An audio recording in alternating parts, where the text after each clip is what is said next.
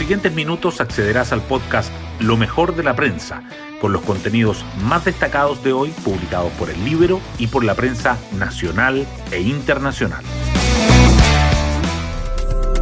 Buenos días, soy Daniela Vaz y hoy miércoles 15 de septiembre les contamos que el Pleno de la Convención Constitucional logró, con el respaldo de una amplia mayoría, aprobar en general las propuestas de reglamento y definir que la votación en particular de estas normas, incluido el quórum de dos tercios para aprobar los artículos de la nueva Constitución, se haga por mayoría simple.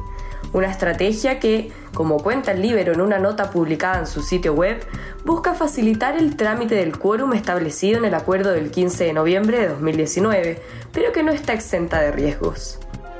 Las portadas del día. La Convención Constitucional acapara los titulares de los diarios. La tercera destaca que la instancia aprueba en general el reglamento que establece un quórum de dos tercios para normas constitucionales, mientras que el Mercurio resalta que la votación en particular de todos los artículos del reglamento, incluido el quórum, será por mayoría simple. El Libero subraya la arriesgada estrategia del Frente Amplio para apoyar los dos tercios en la Convención.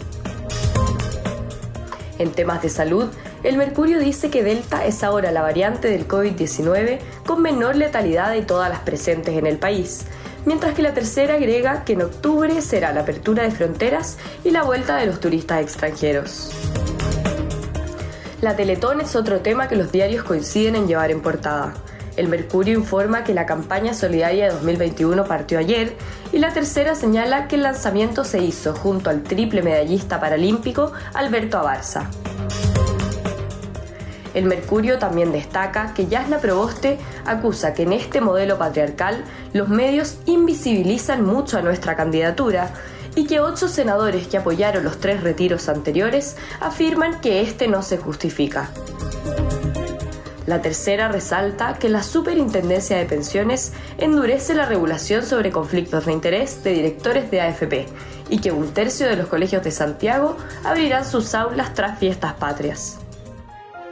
Hoy destacamos de la prensa.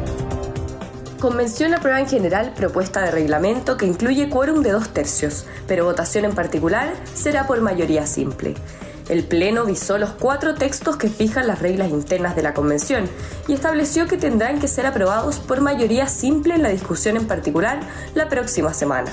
Desde el Frente Amplio y la centroizquierda apuestan a que esto facilitará la ratificación del quórum de dos tercios para aprobar las normas constitucionales, pero desde Vamos por Chile se cuestionó la legitimidad de lo zanjado. Habrá un plazo de 48 horas para presentar indicaciones. Gobierno evalúa cuarentena de 5 días para vacunados y el doble para no inmunizados.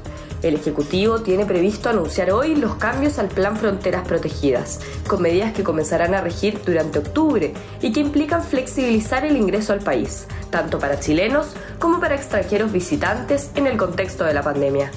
Lo anterior se enmarca en la determinación de no prorrogar el estado de excepción, lo que impide sustentar restricciones como el cierre de fronteras, además de la buena situación epidemiológica del país frente al coronavirus.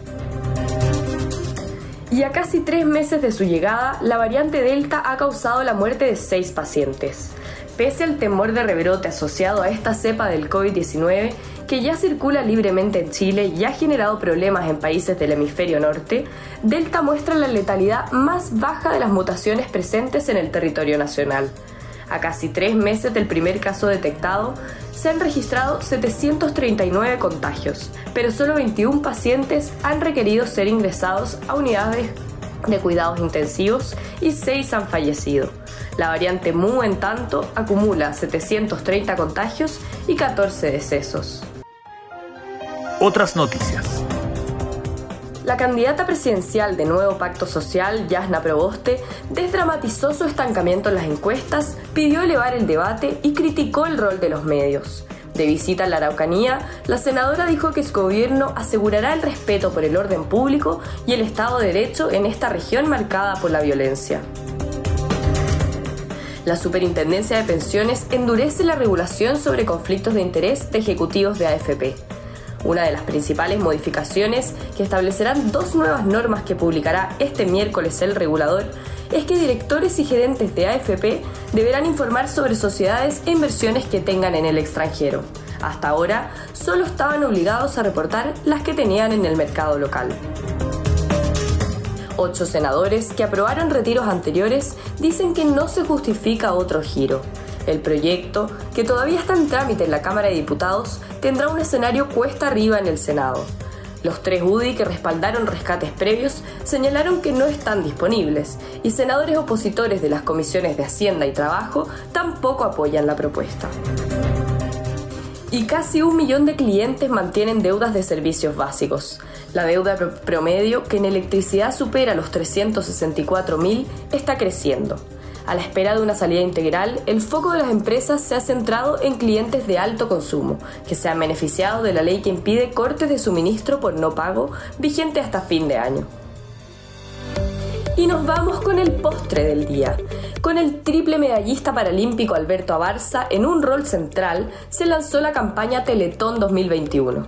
Este año, la transmisión televisiva llamada 27 Horas de Amor se realizará durante los días 3 y 4 de diciembre. Sumó dos canales de cable y a la televisión regional. Bueno, yo me despido, espero que tengan un muy buen día miércoles y nos volvemos a encontrar mañana en un nuevo podcast Lo mejor de la prensa.